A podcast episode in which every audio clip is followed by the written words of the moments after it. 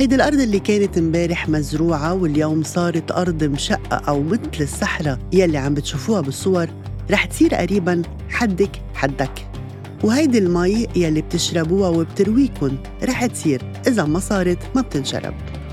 إذا كنتي أنت أنت عم تسمعوني هلأ ومطمنين إنه الموضوع ما بيعنيكن فغلطانين. بعيدا البودكاست يلي سميناه مطرة لأنه المطر عم بيقل. وفكرنا نسميه قطرة لأنه بكتير محلات صار نادر. رح ناخدك ناخدك على مناطق عم بتعيش تحديدا مثل الصور يلي بتتفاجأ لما بتشوفها وبعدين بتكفي حياتك عادي. أو يمكن من هالصور صور شط اسكندرية والناس يلي عم تتمشى عليه. وقلتوا بينكن وبين نفسكن الدنيا بألف خير. يمكن صح بحالة وحدة. إذا وقفنا الارتفاع المستمر للبحر.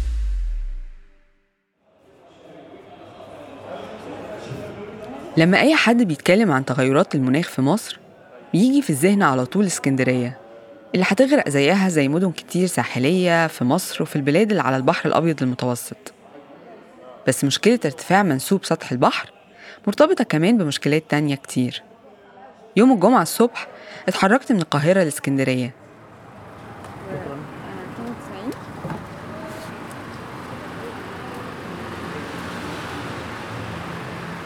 وانت لو هتطلع قدام على هتطلع البحر في لقطة تنزل قدام. هيسلك دلوقتي بعد أسبوع من اتصالات بمزارعين ومهندسين زراعيين وحتى نقابيين في مدن مختلفة منها رشيد وكفر الشيخ ودمنهور كلهم في دلتا مصر. بحثا عن مشكلة مرتبطة بتغيرات المناخ ومشكلات تانية وهي ملوحة التربة. النهاردة أخيرا نجحت في ترتيب مقابلة مع المهندس الزراعي أحمد الخطيب واللي عرف نفسه باعتباره رئيس قطاع وجه بحري في نقابة الفلاحين. ورحنا سوا عزبة محسن في ريف اسكندرية. أنا دلوقتي عند البوابة بتاعت اسكندرية للأدوية. صباح الخير. معلش يا حاج احمد ازي حضرتك؟ أنا آسفة والله اتأخرت عليك. معلش. متأسفة جدا. معلش أول مرة أجي العوايد فما كنتش عارفة الطريق. هو لف البيت لف مش حلوة ليه؟ لا ما إحنا جينا من ورا. محسوفه إيه قبل ما محسوفه كده من على المحموديه مش عارفة هو هو أدرى بقى هو من هنا. أنا ما أعرفش الطريق. بس هو عشان خاطر بي- بيطول في المسافه وخلاص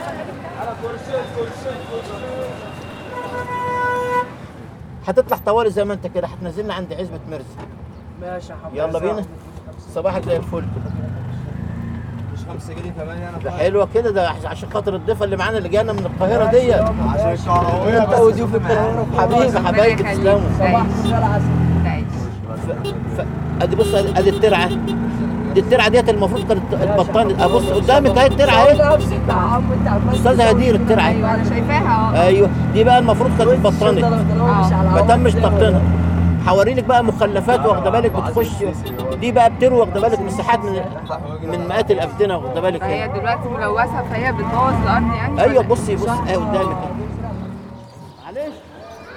شخصك كده مع أخوك أحمد الخطيب ها؟ طب حضرتك طلعت ليه من الجامع يا حاج الجمعه معلش والله أنا آسفة جدا. بعد الصلاة الحاج جمعة الشافعي اللي عنده أرض في العزبة وعرف نفسه كنقيب فلاحين اسكندرية أخدنا الغيط بتاعه هو وجاره المزارع الحاج سامي عزيز. ووروني ملوحة التربة عندهم.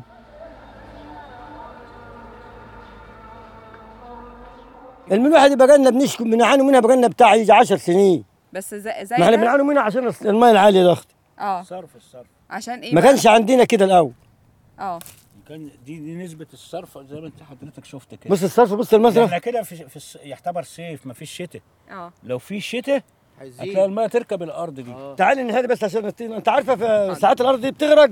ما تعرفيش تمشي بالماء العلو كده بص يا طيب مشكلة الملوحة دي بت... بتأثر عليك إزاي يا حاج سامي؟ ما مأثرة على بتاع الزراعة.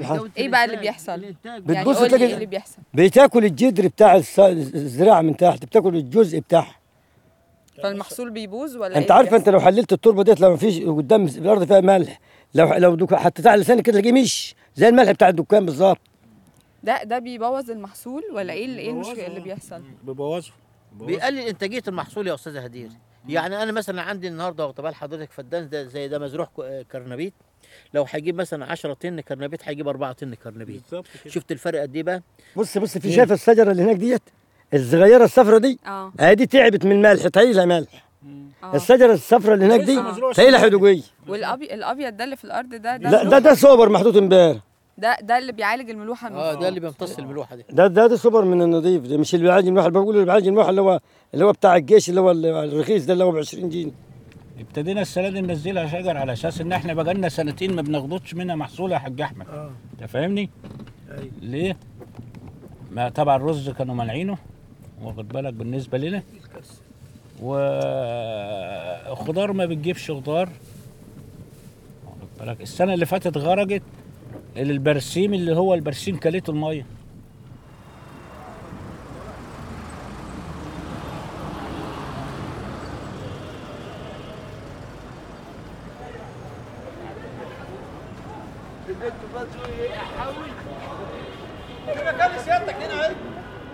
قبل زيارتي لإسكندرية قابلت أستاذ الاقتصاد الزراعي في معهد بحوث الصحراء دكتور شريف فياض في حزب التجمع اللي هو أمين الزراعة فيه في وسط القاهرة. مقابلتنا كانت على خلفية مباراة المغرب وأسبانيا في إطار مباريات كأس العالم. دكتور شريف شرح يعني إيه ملوحة التربة وأسبابها. قالوا لي 10 انزل 10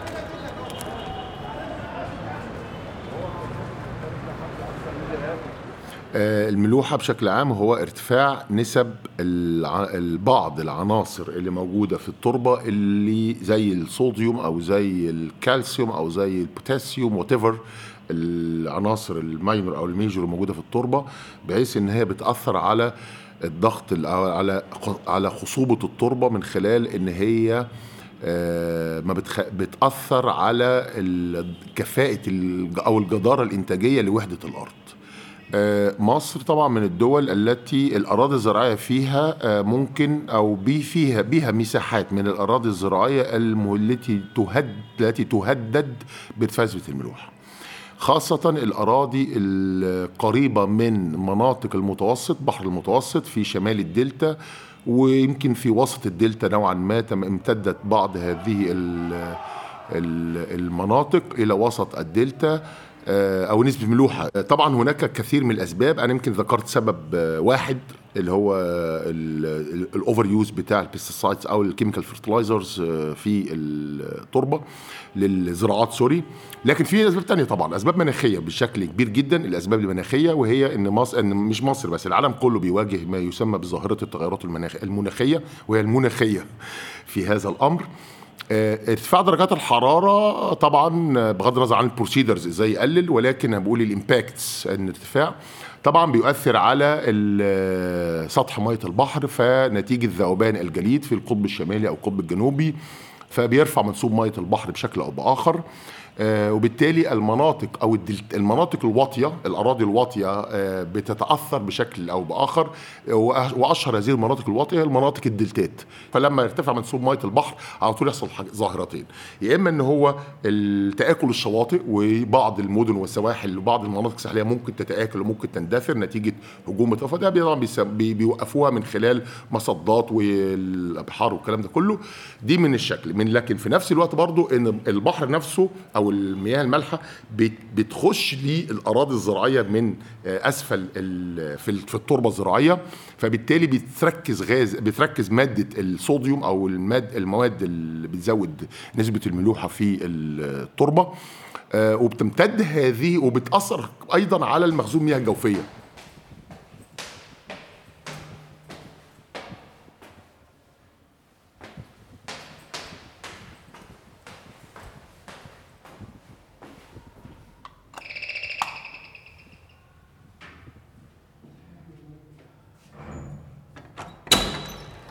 الخير ازيك عندي ميعاد مع أستاذ عبد المنعم مساء الخير.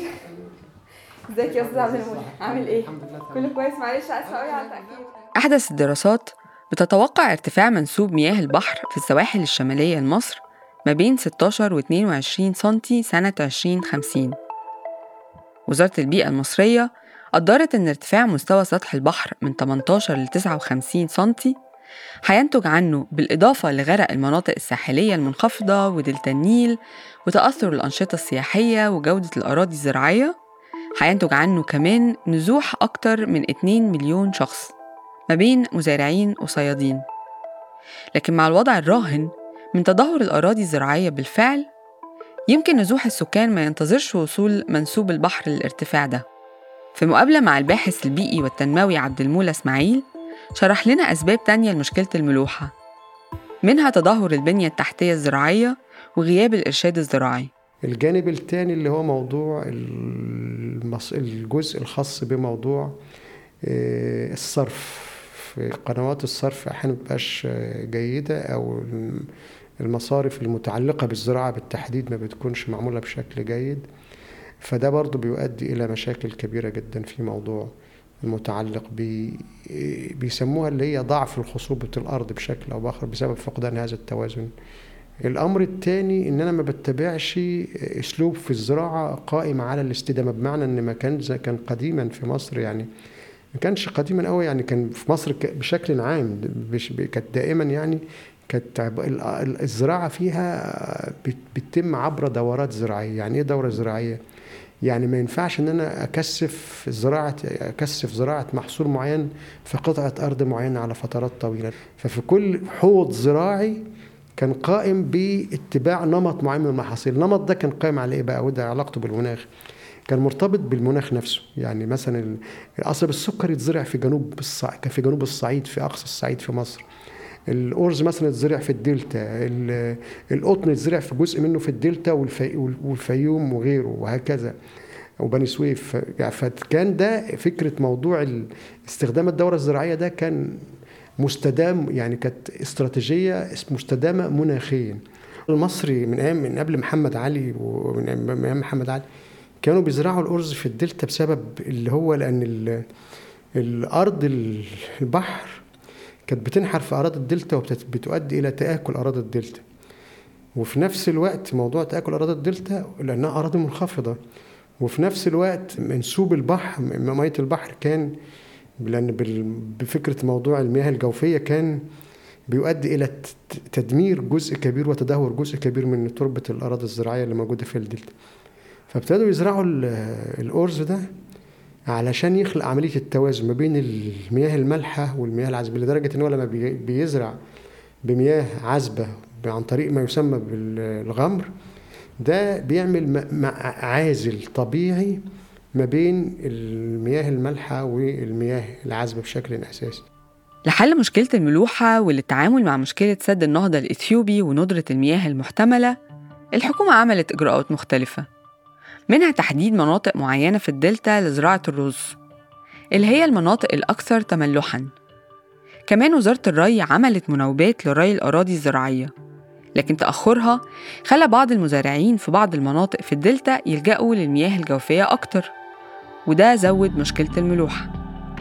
أما تحديد زراعة الرز ممكن يكون خفف المشكلة في بعض المناطق لكنه تجاهلها في مناطق تانية بتعاني برضه من الملوحة واتمنعت من زراعة الرز. التغيرات المناخية التصحر التنوع الحيوي. الثلاث مكونات دول الثلاثه بيأثروا فايس فيرسا في بعض. بمعنى إن زي ما أنا قلت لحضرتك إن التغيرات المناخية بتؤدي إلى زيادة منسوب مية البحر فبالتالي بتؤدي لزيادة الملوحة التربة اللي موجودة أو القريبة من مناطق البحار. ده تصحر. طب التغير المناخي والتصحر هيعمل إيه في ال biodiversity إن بعض الكائنات الدقيقة حشرات أو بعض الآفات والكلام ده بتعيش على بعضها البعض فممكن تندثر آفة. بتعيش على آفات أخرى.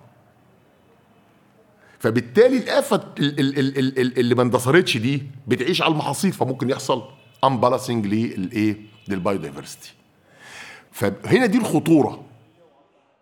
في المقابلة مع المزارعين الثلاثة في عزبة محسن ما كانوش مشغولين بالتغيرات المناخية الحالية أو المتوقعة. كانوا مشغولين أكتر بإزاي وزارة الزراعة ووزارة الري يقوموا بدورهم في تطوير شبكات الري والصرف. سلام ورحمة الله.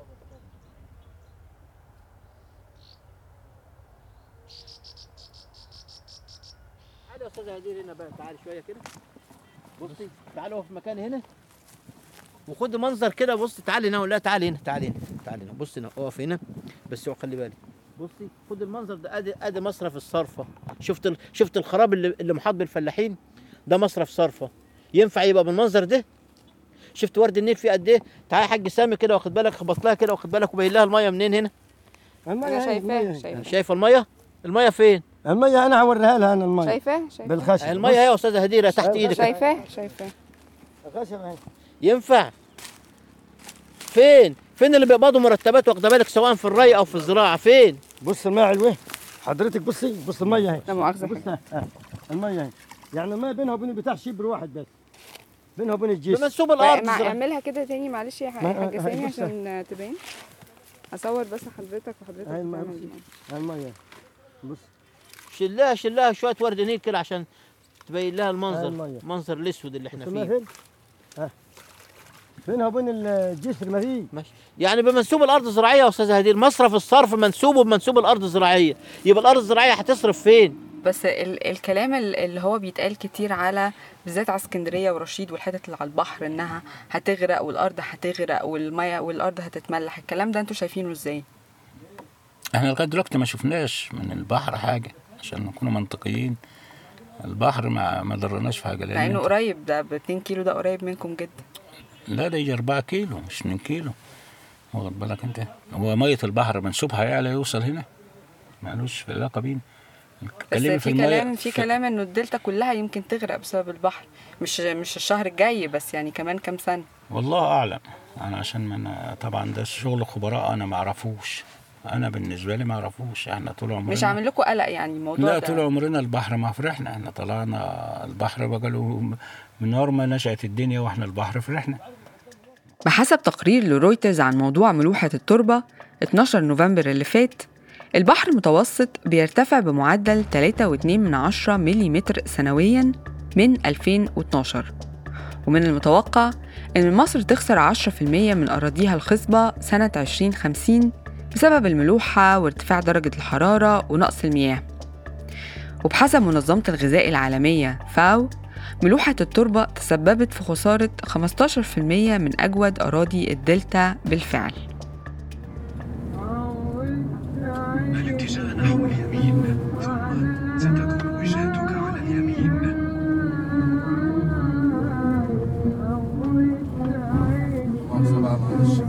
لا لا.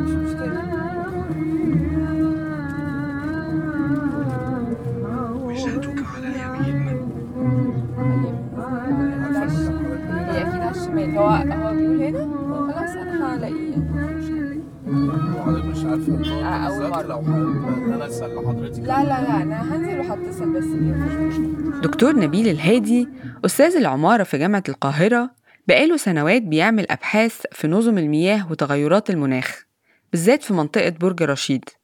قابلته في مكتبه وحط مشكلة ملوحة التربة في سياقها الأكبر وسط مشكلات المياه في مصر. مشكلة التدخل البشري في التدفقات ودورة المياه الطبيعية هي دي المشكلة الجوهرية اللي هي eventually ساهمت جدا في التغيرات المناخية لأن هي تاني مع آه، فقدان الدورة الطبيعية آه، للإيقاع بتاعها زي ما حصل في مصر آخر حاجة طبعا السد العالي بس قبليه كان خزان أسوان ال- ال- الكبير وقبليه كان قناطر قناطر آه، الدلتا اللي عملها محمد علي. كل ال كل الإعاقات لدورة المياه الطبيعية في مصر دي أثرت جدا على آه، البيئة الطبيعية بتاعتنا. أكتر حتة تبان فيها الشغلانة دي قوي هي رشيد. دي اللي إحنا بنشتغل فيها بقى. باين فيها قوي إزاي إن ال- السد العالي رمضان من الستينات أثر جدا على البيئة البحرية. أول حاجة المايه من قناطر ادفينا لغاية البحر الأبيض المتوسط حوالي 30 كيلو. آه، مية مالحه هي مية بحر في الحقيقة. كان زمان مية آه، مية النيل وبالتالي الكائنات البحرية السردين وخلافه كانت موجودة. آه، دلوقتي تغيرت بالكامل الكائنات ال- ال- ال- اللي عايشة تحت المية هناك. في نوفمبر اللي فات مصر استضافت كوب 27 قمة المناخ رقم 27 اللي انعقدت في مدينة شرم الشيخ بحضور ممثلين عن كل دول العالم وكتير من المنظمات الدولية والشركات. وبالرغم من الاهتمام الكبير والتركيز اللي حصل على ملف حقوق الإنسان في مصر تحت شعار لا عدالة مناخية بدون حقوق إنسان تزامنا وقتها مع الوضع الصحي الحرج للناشط السياسي علاء عبد الفتاح المسجون في سجن وادي النطرون وإضرابه الكلي عن الطعام والشراب لعدة أيام بس استمرت المفاوضات المناخية في المؤتمر. وكان المخرج الأساسي للمؤتمر هو اتفاق بإنشاء صندوق للخسائر والأضرار. مع ذلك الباحثين بيتكلموا عن مشكلات حكومية تتعلق بغياب البحث العلمي وغياب العدالة المناخية. عيب يكون الإنفاق على البحث العلمي في مصر ليس 1% من إجمالي الناتج المحلي مع إن الدستور المصري في 2013 اللي هو الدستور بتاع 2014 سوري 2014 بيقول إن الحكومة لابد إن هي تدي 1% minimum من إجمالي الناتج القومي. للبحث العلمي. للأسف في مصر إحنا ما وصلناش 1% وأنا وجهة نظري لازم تبقى أكتر من 1% لو انت لأن ال technology هي اللي هتنقذك من التغيرات المناخية. فبالتالي ال technology دي عشان تعمليها أنت من لازم تنفقي على البحث العلمي. والاعتماد على التمويل الأجنبي للبحث العلمي مش مش وحش لكن مش هيبقى كافي. لأنك بتقدمي اجند بتنفذي أجندة الآخر. مفيش حل للزراعة ولا للمناخ إلا بإشراك أصحاب المصلحة. يعني إيه أصحاب المصلحة؟ اللي هم المستفيدين المباشرين من الزراعة والمتأثرين مباشرة من أي مشاكل تتعرض لها موضوع الزراعة والمناخ فأعتقد إن موضوع استحداث تشريعات جديدة وموضوع خلق سياسات بديلة عن السياسات القائمة بحيث تضمن لأن أصحاب المصلحة دول يكون لديهم مؤسسات تعبر عنهم وعشان يكون مؤسسات تعبر عنهم إن هم بالتالي يعني ينشئوا تعاونيات ينشئوا نقابات ينشئوا جمعيات ينشئوا يكون لهم الحق في هذا الأمر. في أثناء التحضير للبودكاست ده تواصلت مع نقيب الفلاحين ونقيب الزراعيين واتضح إن في نقابتين بيمثلوا القطاع ده رغم كده دورهم مش مفهوم كان كمان مثير جدا للاهتمام إن اتنين من المزارعين اللي قابلتهم في عزبة محسن عرفوا نفسهم باعتبارهم ممثلين في نقابة الفلاحين لكن مع ذلك مش قادرين يوصلوا صوتهم للمسؤولين في الحكومة. لو إحنا انطلقنا من فكرة العدالة المناخية بشكل أساسي العدالة المناخية بتبقى في انعدام للعدالة المناخية داخل البلد الواحد وعلى المستوى الإقليمي وعلى المستوى الدولي. ما هو ده المشكلة إن إحنا يعني زي ما أنت قلت بالضبط